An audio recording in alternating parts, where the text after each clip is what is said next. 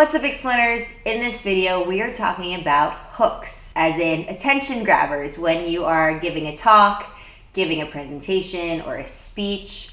So that's what's in store for you today.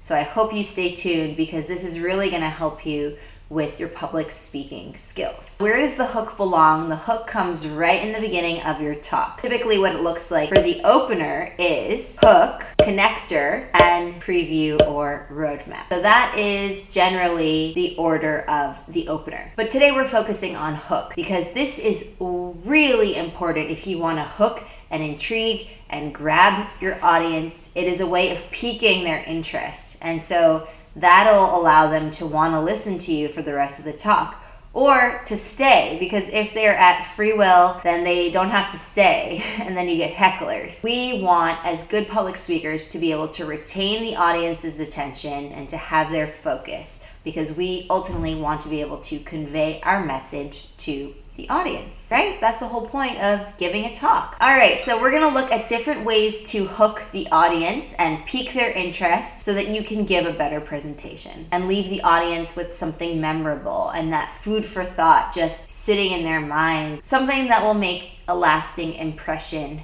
The first one is using the word imagine. Visualization can be a super powerful tool. You can start by saying, Imagine a time when. Imagine you're in the mountains and you see a beautiful view before you, and then you get into talk about the environment or something. I'll leave that to you to figure out. Another way to hook your audience is to tell a story or an anecdote. Make sure that the anecdote is brief interesting, compelling, and relevant. If it seems like there's a disconnect between the story you're telling and then the topic of your talk, then it's your job as the speaker to bridge that gap of understanding and to make it clear as to why you're telling this story to the audience. Otherwise, they're going to scratch their heads and think, well, why should I care about this story about this person? So make sure that it is relevant. Hook type number three, asking a series of rhetorical questions. When you ask a series of questions, right, so the questions are back to back, maybe in a group of three, that's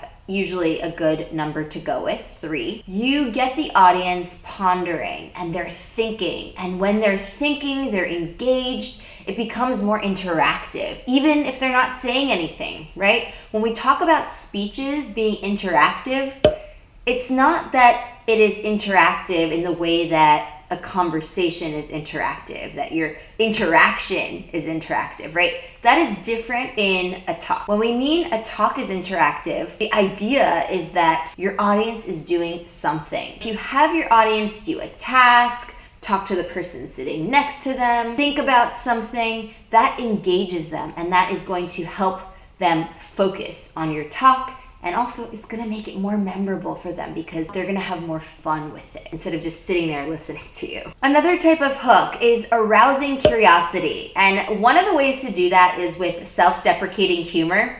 If this is something that sort of fits in with your personality and your authentic speaking self, then I would suggest you use it if this does not sound like something you would do, if you're not into self-deprecating humor, then don't don't use this hook right? We always want to be true to ourselves. Start with this. I have a confession. 20 years ago, I did something really crazy, kind of unthinkable, dot, dot, dot. I went to law school, right? So before that pause, that dot, dot, dot, the audience is on the edge of their seats. They're like, oh, what is it? What is it? They're going to give me a confession. They're going to spill the beans here and then you you know add something funny and it's self-deprecating. You're poking fun at yourself. But what that does is hooks the audience. It arouses their curiosity and they want to pay attention. So that's a really fun one to use again if you're into self-deprecating humor. Number five use a what if scenario. Ta-da! okay so a what if scenario. For example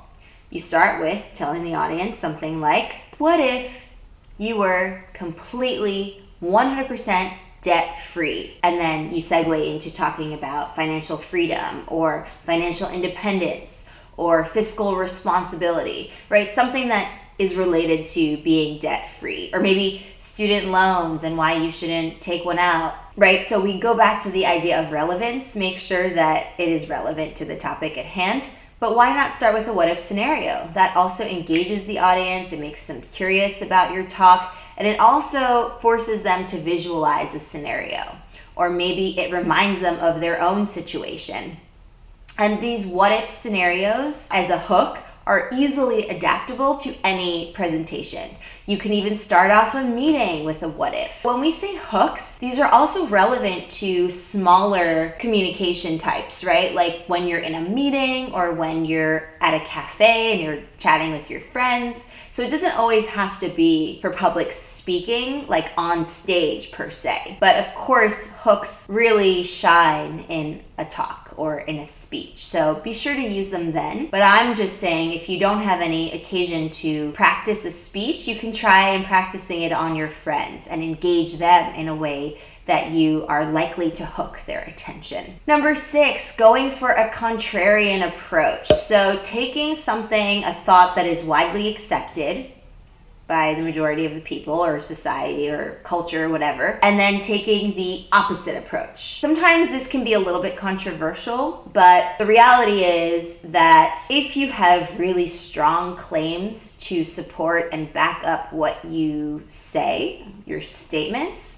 then you can go with this. And perhaps you're trying to persuade your audience. If this is the type of talk that you're giving, then you can try this contrarian approach. My advice to you would not to use anything too controversial. You don't want to alienate your audience. You don't want to exclude people. The idea of good public speaking is that we're as inclusive as possible. And a really important pointer here is to remember that you need to know your audience. You need to figure out who they are. This is true of any time we give a talk to anyone, no matter how big or small the audience. If you're going to use a hook, you want to be mindful of the population that you're speaking to. You want to be mindful of the demographic. You want to be mindful about their socioeconomic background, about their sociocultural background, what language they speak. Any information you have on the audience should be taken into account. And number seven, my last tip for you for making a great hook you can choose a foreign proverb and share that with the audience. There's an expression in French which is petit à petit l'oiseau fait son nid, which means little by little the bird makes its nest. And if I'm talking about building a YouTube channel, I might start with that hook. And all of a sudden, people are wondering, they're like, okay, why is she speaking in French? What's going on? I thought I was in an English speaking talk.